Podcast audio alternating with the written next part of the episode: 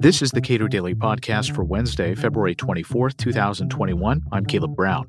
Author Tim Harford says it's fun to punctuate myths or expose baseless theories, but it's far more useful to help people track down the truth.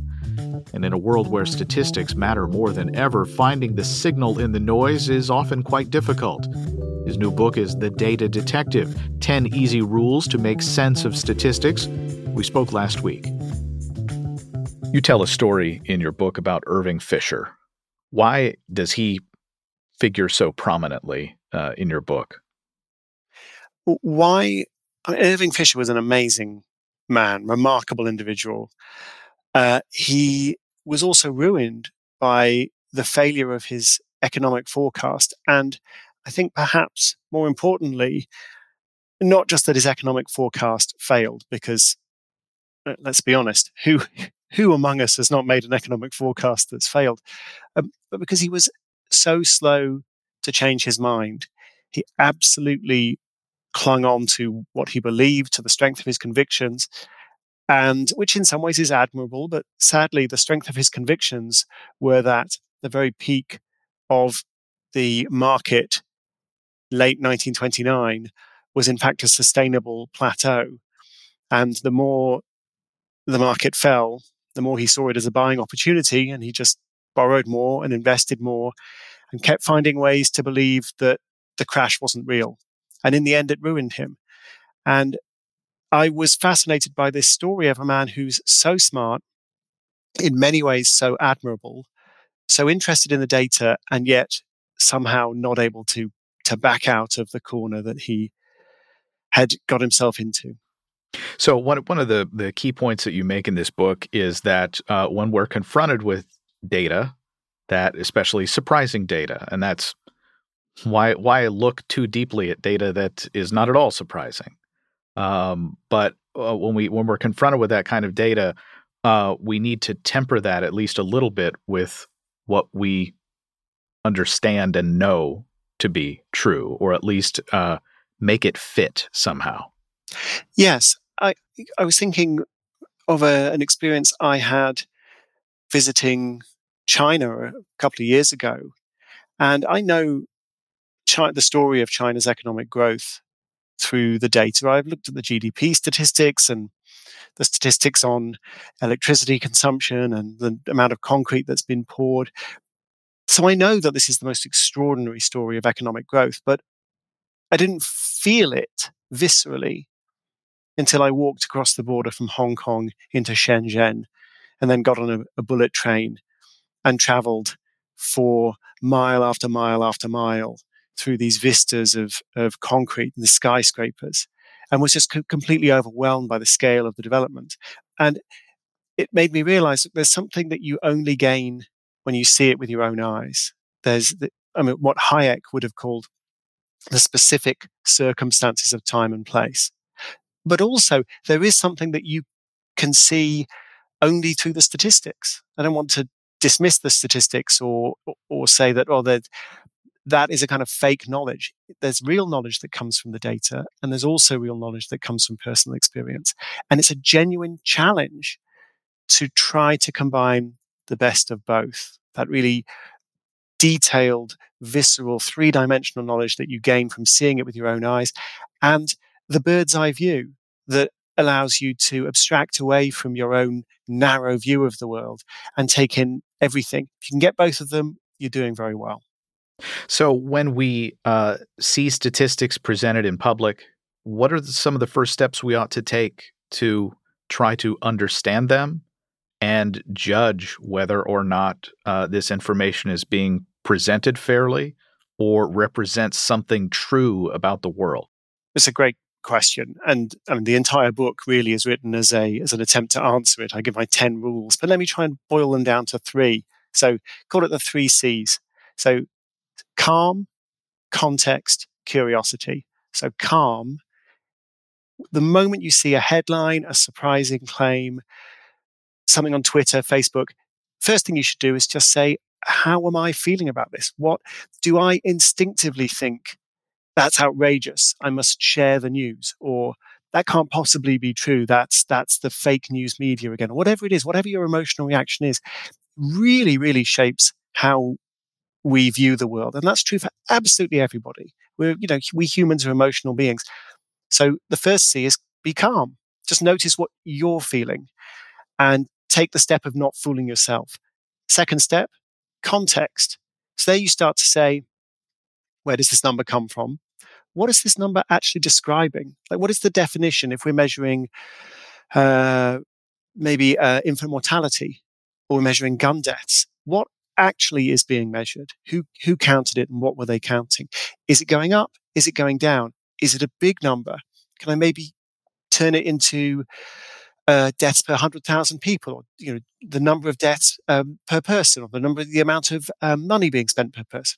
All of these questions give context. So calm, context, and the third C is curiosity. And this is, I think, the most transformative thing of all. Just the sense of, I want to use this number as a window onto the world. I want to use this number to help me understand something rather than what is sadly the default in so many conversations these days. I want to use this number as a weapon. I'm going to win a political argument. I'm going to score a point. And sure, I mean, it's it's fine. It's legitimate to try to win a political argument. But if that's your first instinct, you're making yourself dumber rather than making yourself smarter. And that's a shame. So calm, context, curiosity. So in in the sense of context, what are we actually measuring when we're purported to be uh, being given some piece of information? Uh, statisticians use proxies all the time for things that might not be a great fit for what they're actually trying to get at. Absolutely. And we very easily leap to conclusions as to what we think they've measured. And uh, and very often the statisticians they know exactly what they've measured and they're not deliberately trying to mislead each other but you know they they assume it's perfectly obvious to everybody. Steven Pinker uh, talks about the curse of knowledge. Like if you already know exactly how this thing is measured, you may not appreciate quite how confusing your definition is to everybody else. Uh, just to give you a, a specific example, um, I often see statistics about self harm, and you say, "Oh goodness me, self harm in students is really high. Students are engaged in self harming behavior," and then you see a report that describes extreme examples of this, so suicide attempts or really uh, serious, um, lasting injuries that that young people are doing to themselves. And then when you you wind back and you look at the different definitions of self harm, they also include I think concerning but but relatively mild symptoms. So pinching yourself or pulling your hair or excessive exercise. And so it's one thing to attempt suicide. It's another thing to be exercising too much and, and you know, uh, perhaps endangering your health in that way. But when we, when we see the definite, we see there's the numbers on self harm and then we see the reporting of the most extreme and worrying examples, we can't help but put two and two together. And you see this kind of thing all the time. Years ago, I heard uh, Elinor Ostrom give a speech about some of her uh, field work when she was a young economist and she was sitting in a room in a police department just scribbling down statistics uh, on thefts uh, or uh, some some piece of information and uh, a either a department head or the the head of the police department came in and said very loudly, I believe, who has been writing up bicycle thefts for more than $50. We never have a bicycle theft for more than $50 or whatever the, the, the, number was. And the, the clear implication was that's grand theft. And we don't want that number to show up in our stats. We don't want uh, this number to be representative of the work that we are doing. And, and I believe Ostrom's point was there's reason often to be skeptical of official sources of information. What do you think of that? Well, first of all, Lin Ostrom is an amazing scholar and and the very first person I wrote to when I began as a writer, I wrote to her to ask for a copy of one of her papers nearly 20 years ago and she wrote back with a wonderfully gracious reply sending me a, a print copy of, of this work that she had done. I was so delighted when she won the Nobel Memorial Prize. Um, but the point she makes is, is a very important one. Uh, you've always had to look at the process that, that's generating the data. It will always be imperfect one way or another. It may be an algorithm. It may be an administrative process. So in this particular case, the police are writing down records uh, and they, what they write down reflects on them and what they're allowing to happen. And so there, there's a deliberate incentive to distort what's going on. Um, or you could have completely uh, unimpeachable statisticians doing the, their absolute very best to put down the very, you know, the most informative data they can, but they're only using a very small sample. And so there are wide error bars. There are all sorts of different ways in which the data can mislead us. I think that's very important to remember. But that said, one of the messages I'm trying to get across in the book is not to let the skepticism, which is warranted, curdle into cynicism. Uh, it's very easy to get to a point where you just dismiss everything as as nonsense, everything as fake news, and then there are a lot of people who would love you, love people to be in that situation because then everyone's on an equal basis. No one needs any data, no one needs any evidence because it's all easily dismissible.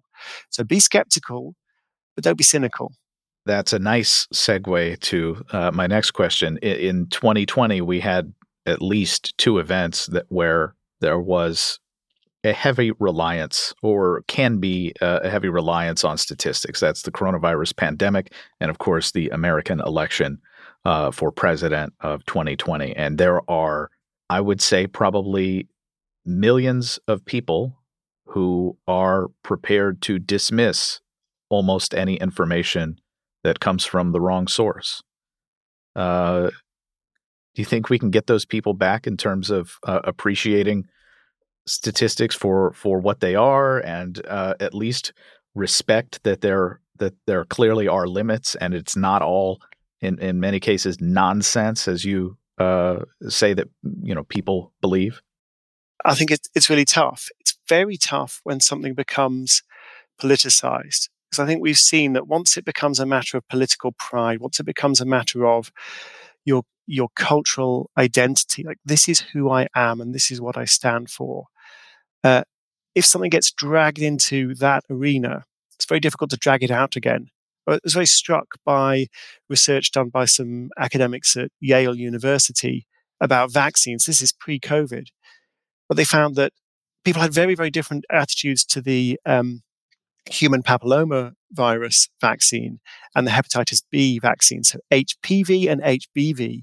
The HBV vaccine, uh, hepatitis B, people would just take the advice of their doctor. But the human papillomavirus vaccine, they would basically take the, the advice of their congressman or the the talk show, the talk radio host, or or the you know whatever cable TV network they were they were uh, getting their news from. And so you had the Republican vaccine and the Democrat vaccine, or the Republican attitude to the vaccine and Democrat uh, attitude to the vaccine.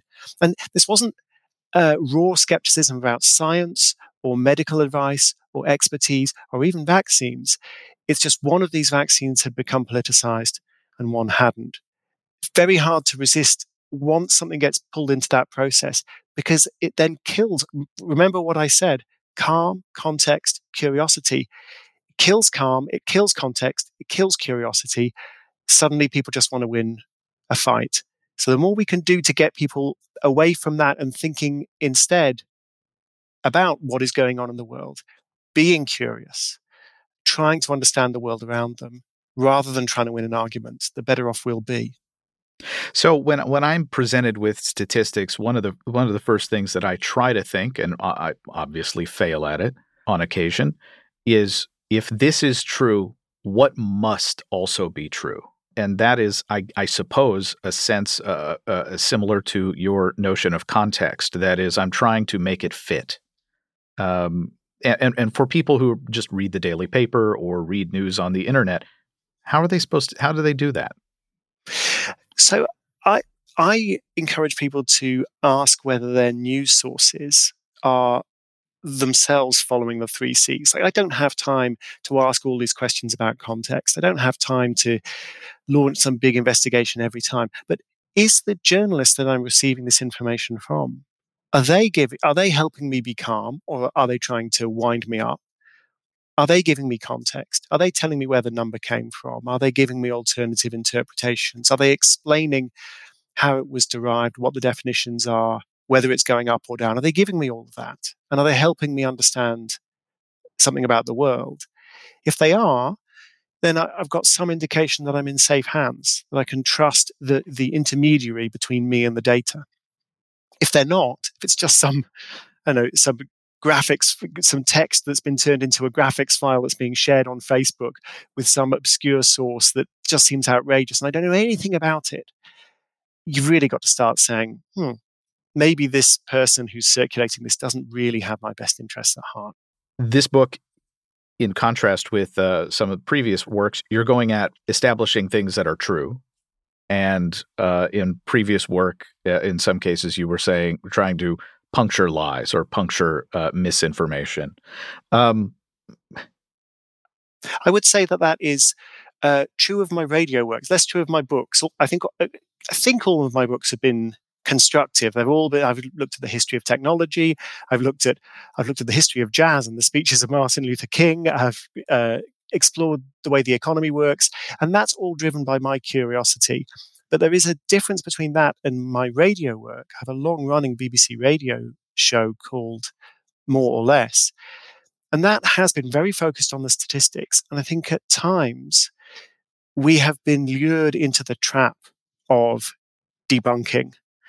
And the reason I say it's a trap is because it's very tempting as a geek, and I'm a proud geek. It's very tempting as a geek, as a statistician, as a numbers person, when you're looking for a way to make the subject interesting and exciting and engaging, well, what do you do? You look around for a politician who's messed it up, somebody who's lying, somebody who's made a mistake. That's where you go. And you just have to think about the titles of all the great books that have been written about statistics. So there's uh, How to Lie with Statistics, perhaps the most famous of all, Ben Goldacre's book, uh, Bad Science. I'm looking over at my bookshop, uh, my bookshelf, uh, Daniel Levitin's book, Field Guide to Lies and Statistics. There's one called Post Truth. There's uh, there's uh, Innumeracy by John Allen Paulos. I mean, I can go on and on and on. Most of these are excellent books, but they're all emphasizing the lies, the disinformation, the ways things go wrong. And I just thought there's something discomforting about this. Ultimately, we want to understand what's true. We only want to understand what's a lie to help us understand what's true. So at some point, we have to get away from the constant fact checking and debunking and actually help people understand the world.